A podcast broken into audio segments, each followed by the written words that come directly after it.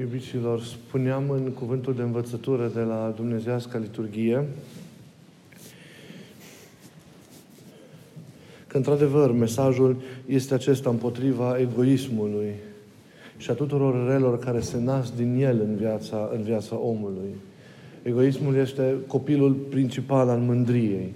Vă dați seama de aici înseamnă toate ravagile pe care egoismul și slava de șardă, care este sora lui și împreună sunt copiii mândriei, le, le împlinesc în viața, în viața omului. Cuvântul lui Hristos, rostit prin acea pildă, acolo țintește în a lovi, în a lovi egoismul. Și apoi este un cuvânt care atrage atenția și asupra unei ierarhizări a priorităților din viața noastră fiind cu toții atenționați să așezăm pe cele duhovnicești la locul lor, pe cele lui Dumnezeu acolo unde ele trebuie să fie. Și pe ele să întemeiem viața noastră cu tot ceea ce ea înseamnă în complexitatea, în complexitatea ei. Și vă mă spuneam apoi că mai este ceva care pe mine m-a tulburat foarte mult. Modul brusc în care se termină istoria acestui om.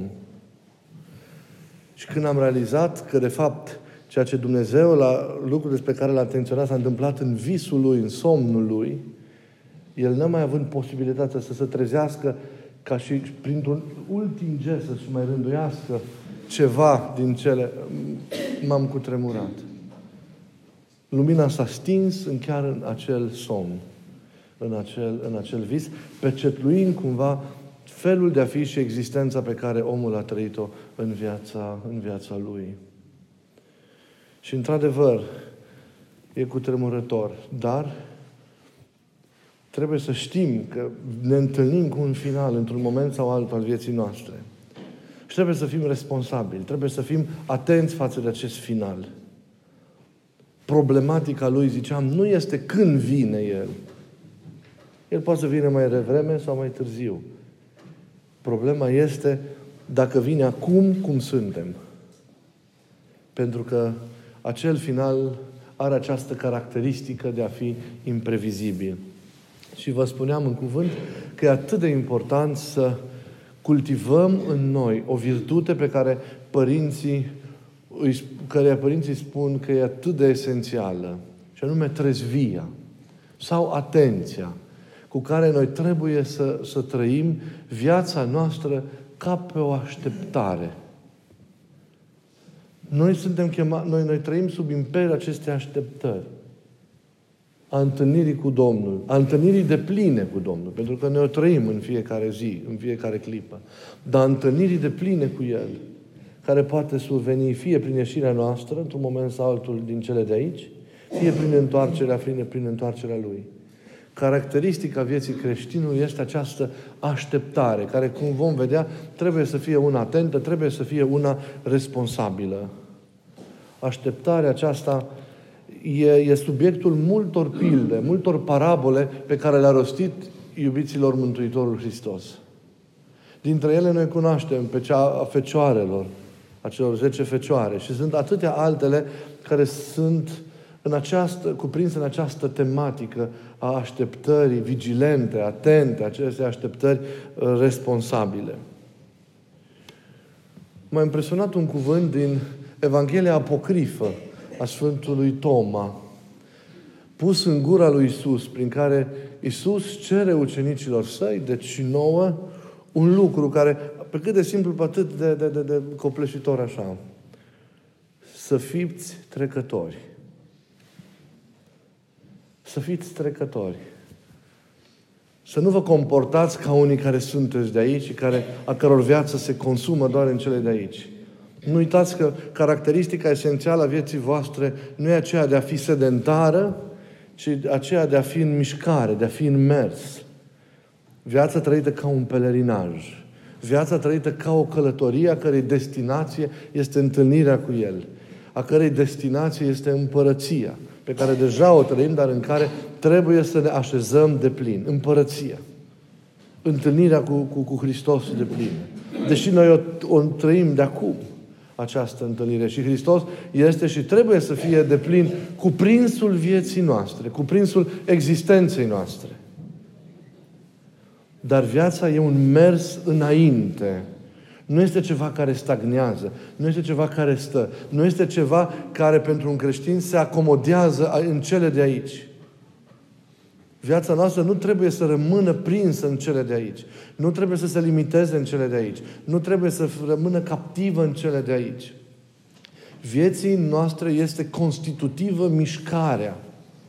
Mișcarea. Mișcarea spre o destinație. Mișcarea ascendentă spre această plinătate de viață, spre această întâlnire cu, cu Hristos. Dar și în această mișcare a ei, viața are această caracteristică care este așteptarea.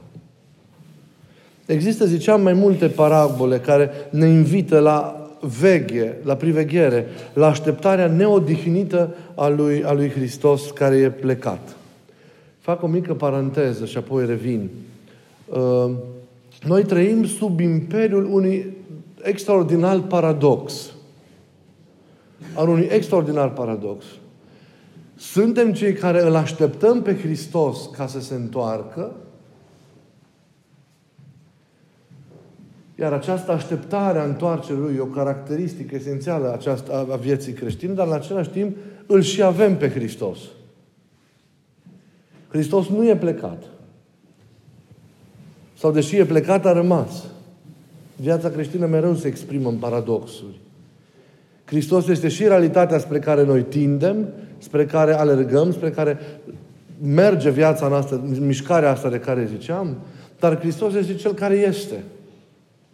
Vă spuneam că la înălțarea sa El nu a plecat, ci a rămas. Însă într-o mod, modalitate nouă, care este, care este observabilă și care se face simțibilă prin Duhul Sfânt. Doar în Duhul Sfânt o surprins modul în care acum, spre deosebire de atunci când el era fizic, istoric, Hristos a rămas. Și El e între noi, e în noi. Însă noi trebuie să fim duhovnicești ca să simțim și să trăim din plin această prezență sau această rămânere a lui Hristos. Dar deși stăm de plin în El, noi îl așteptăm ca să se întoarcă. Viața așadar nu e goală. Nu e lipsită de El. Chiar dacă suntem cum zicea un gânditor creștin contemporan și mereu mi drag să, să le repet, trăim între deja și nu încă. Deja le avem, însă încă nu sunt de pline. Între deja și nu încă e condiția noastră. Și cu toate că îl avem, îl așteptăm. Astfel, bucuria de a fi în El este licită, la fel cum licită este și această așteptare a reîntoarcerii sale pentru noi ca și, ca și creștini. Unora cred că v-am mai spus, dacă mă repet, mă iertați. A fost o întâmplare din, din acum pot să prima mea tinerețe, că nu mă consider bătrân, din prima mea tinerețe.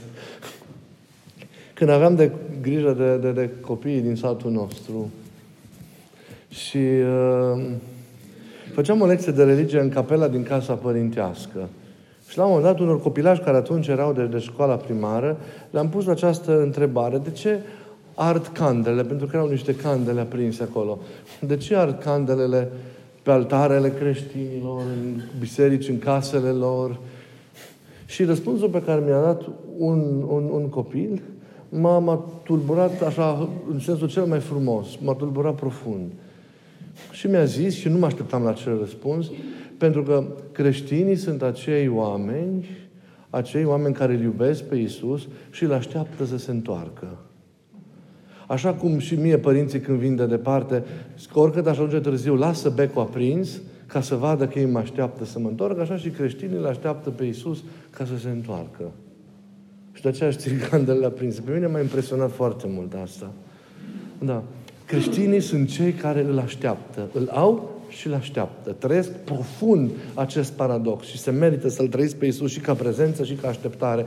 Și vă rog să-L trăiți mereu pe Isus și ca prezență, Cel care este, și ca așteptare, Cel care vine.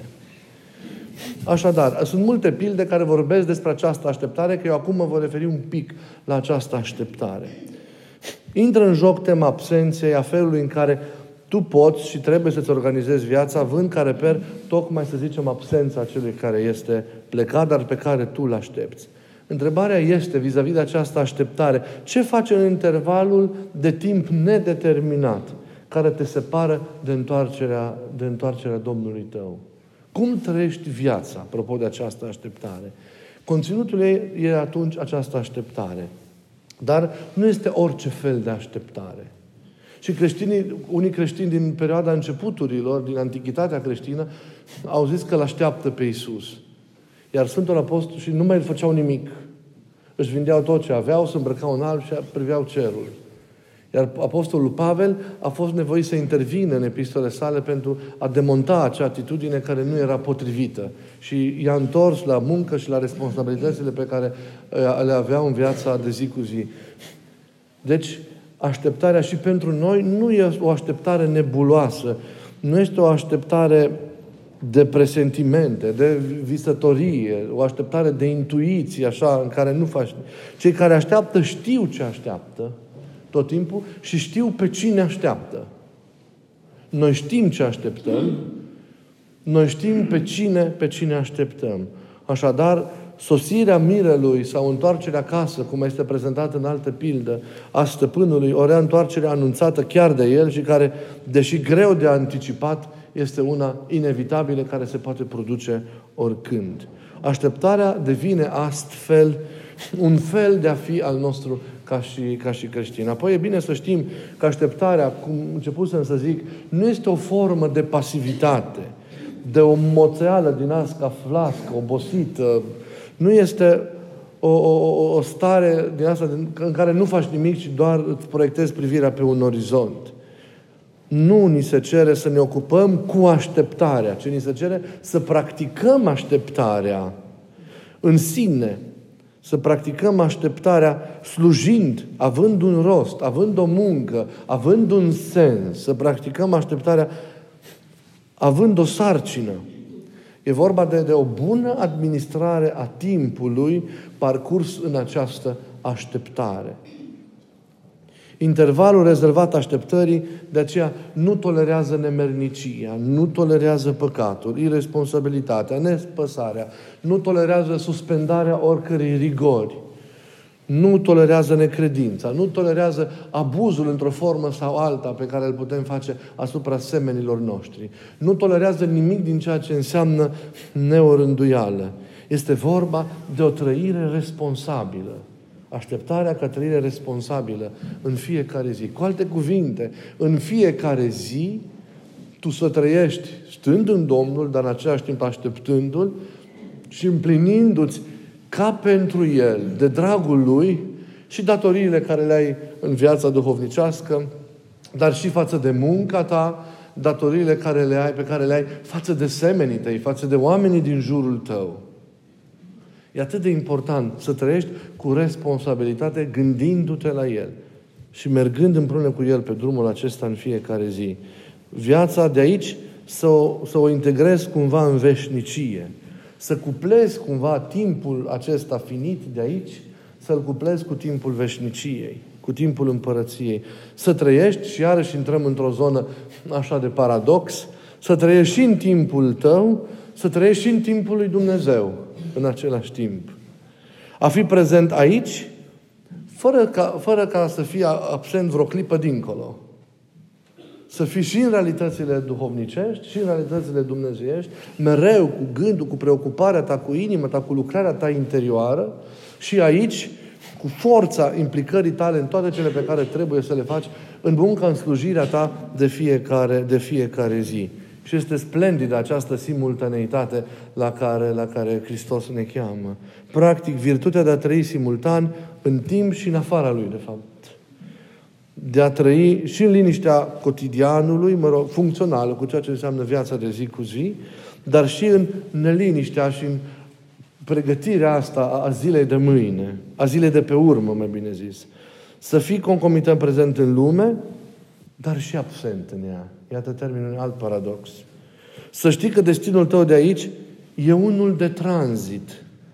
Apropo de, de cuvântul pus în gura lui Isus în Evanghelia Apocrifa lui Toma. Să fii trecător.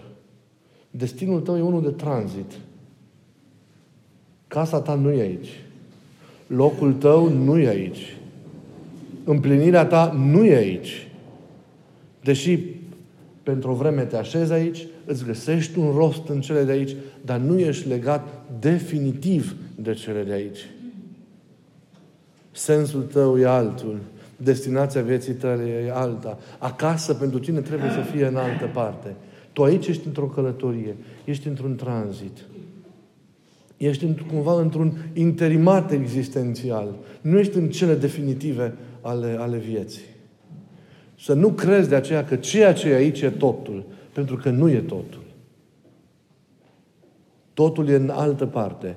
Dar tu trebuie să te asiguri că ajungi în acea deplinătate de viață prin modul, repet iarăși, responsabil în care trăiești.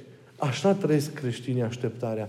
Cu această conștiință că deși sunt aici, ei sunt cetățeani ai unei alt, alt, alt regat, a unei alte împărății.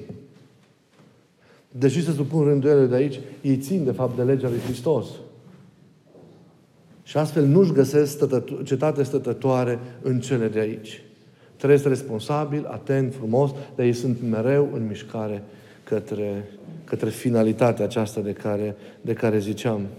Așadar, să fii prezent și în lume, dar și absent din ea, să știi că destinul tău e unul de tranzit, să fii trecător, să nu ne așezăm confortabil și suficienți în cele de aici. Să nu acordăm vieții curente și nevoile, nevoilor ei niște dimensiuni din acestea monumentale. Ni se cere, repet, să fim trecători. Și asta înseamnă să fim atenți și responsabili. Și revin la această virtute a trezviei, atât de importantă, că ea ne ajută să trăim, să trăim așteptarea aceasta cu responsabilitate. Dacă nu ești atent, te pierzi. Te pierzi în fiecare zi. Te poți pierde în fiecare ceas. Te poți pierde în fiecare clipă. Trebuie să fii atent. Trebuie să fie așa, cum sunt îngerii, cu ochii ațintiți mereu spre El, pentru a nu-L scăpa din vedere, pentru a nu-L pierde. A fi atent la Isus nu înseamnă a nu mai fi atent la oameni, nu înseamnă a nu mai fi atent la responsabilitățile pe care le ai în viața de zi cu zi. Nu. A fi atent la Isus înseamnă a fi eficient în viața de zi cu zi, înseamnă a fi eficient în relațiile cu oamenii și a le trăi în adevărul lor, în toată splendoarea și în toată frumusețea lor. Nu înseamnă a te raporta irresponsabil și egoist la cele care sunt în jurul tău și pătimași. Adevărata raportare la lume și la semeni și la realitățile existențiale se face prin, prin, cu privirea țintită mereu asupra lui Isus. Ei, aceasta se cheamă trezvie. Trezvie. Pentru a fi atent la toate cele lumii, paradoxale, iarăși, trebuie să fii atent la Dumnezeu. Doar atunci trăiești cu adevărat. Câtă vreme ești atent la El. Și în vârtutea acestei atenții, tu le împlinești pe toate. Cuvântul trezvie, nipsis, în limba greacă la părinți, care provinde din, din, din verbul nipso, însemnează a urmări cu atenție, a priveghea.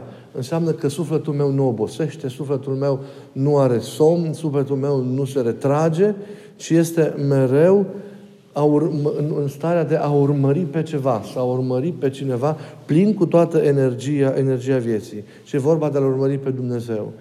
Zic părinții că a trezvi înseamnă a, a priveghea și a-L urmări pe Dumnezeu. A fi mereu atent la mișcările Lui, la ceea ce face El, la cum gândește El, la ceea ce așteptarea El în momentul ăsta de la tine, la ce face Dumnezeu. Dumnezeu nu e static, e o realitate vie, dinamică, e persoană. A fi mereu atent la El, mereu atent la El. Iată, e o priveghere neîncetată această rugăciune. A merge după cineva, a mă lua pe urmele cuiva, a-L urmări și în același timp a-L urma. Și de aceea lucrarea aceasta nu o fac singur, ci o fac urmând pe altul, urmărind pe un altul care în situația noastră este, este Dumnezeu. E, e important ca să ne așezăm în această trezvie. Și a ne așeza în ea înseamnă a descoperi lucrarea rugăciunii în viața noastră. Nu au unei rugăciuni făcute în grabă, cum o facem. Nu au unei rugăciuni făcute numai de dragul de a fi făcută, pentru că știm că trebuie. Nu au unei rugăciuni înțeleasă pur și simplu ca act. Și atât nimic mai mult decât actul acela, nu.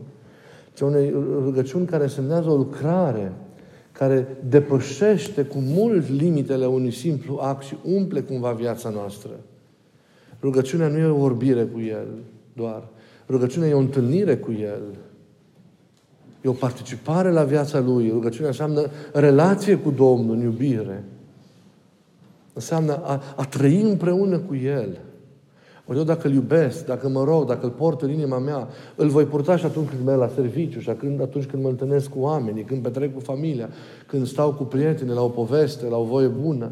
El mereu e cu mine și eu sunt cu El și am rugăciunea ca stare continuă și trăiesc prin El și modul lui de a gândi devine modul meu, modul lui de a vedea lucruri devine modul meu, modul lui de a înțelege viața devine modul meu și le fac cumva așa prin El pe toate, străduindu-mă tot mai mult la mentalitatea lui, logica lui, să-i semăn lui. Atenția asta, trezvia asta ne face asemenea lui. Și atunci ne ajută să nu greșim, ne ajută trezvia să preîntâmpinăm ispitele și provocările când ele vin dintr-o parte sau alta. Trezvia ne ajută așadar să fim responsabili. Să știm ce să evităm, să știm să tăcem când trebuie, să știm să vorbim când trebuie, să nu vorbim când trebuie să tăcem și să nu tăcem când trebuie să vorbim. Ne face atenți trezvia la mișcările și nevoile omului de lângă noi, de la cele mai complicate așteptări până la nevoile cele mai simple și mai firești și mai de toată ziua. Trezvia te face atent, trezvia te face gingaș, trezvia te face nobil, trezvia te, te face delicat, ești atent la orice. Și atât de frumos, pentru că pierdem adesea atenția din vedere. Ne prindem în atâtea, ne risipim în atâtea și scăpăm esențialul. De ce suntem aici? Ce e viața noastră? Încotro mergem? Ce avem de făcut? Ne pierdem în atâtea și pierdem lucrurile esențiale care dau sens cu adevărat și culoare vieții, de la cele mai profunde până la cele mai simple. Plin de griji și de problematizare, nici nu mai știți să te bucuri de raza unui soare, de frumusețea unei flori, de zâmbetul celui de lângă tine, de bucuria de a-L întâlni pe cel de lângă tine. Și așa mai departe. E atât de important să fim atenți. De aceea vă rog să, să trăim viața treji. Înțelegeți? Mergeți cu gândul acesta acasă, că vreau să trăiesc viața treaz. Nu vreau să dorm viața mea. Nu vreau să pierd viața mea. Nu avem voie. Vreau să-mi trăiesc viața treaz. E prea frumoasă și, uite, ați văzut azi, e prea scurtă ca să nu trăiesc treaz. Să îmi trăiesc cu responsabilitate. Și atunci mă voi bucura de toate, câte vreme eu trăiesc cu o responsabilitate. Și secretul este să știi să-L aștepți pe Domnul și să privești mereu spre El. Să ne ajute Dumnezeu frumos și profund să trăim viața noastră. Ca ea încă de acum să devină, să devină veșnicie. Eu vă mulțumesc că ați avut îngăduiala de a mai rămâne și duminica aceasta câteva minute după. Postul acesta să ne fie tuturor un timp de har și de lumină și de bucurie. Așa, multă, pentru că e un post al bucuriei. Lucrați în fiecare zi, prin rugăciune, prin post, prin împlinirea rândurilor duhovnicești, ca inima să devină o peșteră, însă caldă, în care să se nască Isus. Pregătiți loc în inimă lui Isus. Pregătiți loc în inimă celuilalt. Să ne ajute Dumnezeu să trăim cu adevărat viața. Vă mulțumesc pentru că ați venit azi la biserică și vă așteptăm să mai veniți, să vă mai întoarceți și să ne bucurăm împreună unii de alții și nu uitați ce vă zic și eu mereu, să vă rugați și pentru noi. Unii să ne rugăm pentru alții și să fiți mărturii bune acolo unde sunteți, acolo unde trăiți. Lumină pentru ceilalți și dați-le speranța și credința și entuziasmul și dragostea de care lumea are nevoie. Fiți astfel de martori, bucuroși și generoși al lui Isus în lume. Dar vă rog, trăiți viața treji. Nu trăiți la întâmplare. Cu gândul ăsta, vă rog din inimă să mergeți acasă. Vreau să trăiesc treaz viața mea. Nu altul să o trăiască pentru mine. Nu patimile să-mi dicteze și Duhul lumii să-mi dicteze ce trebuie să fac. Eu trebuie să trăiesc cumva după El. Nu am voie să-mi pierd viața. Să ne ajute Domnul să trăim treci viața noastră.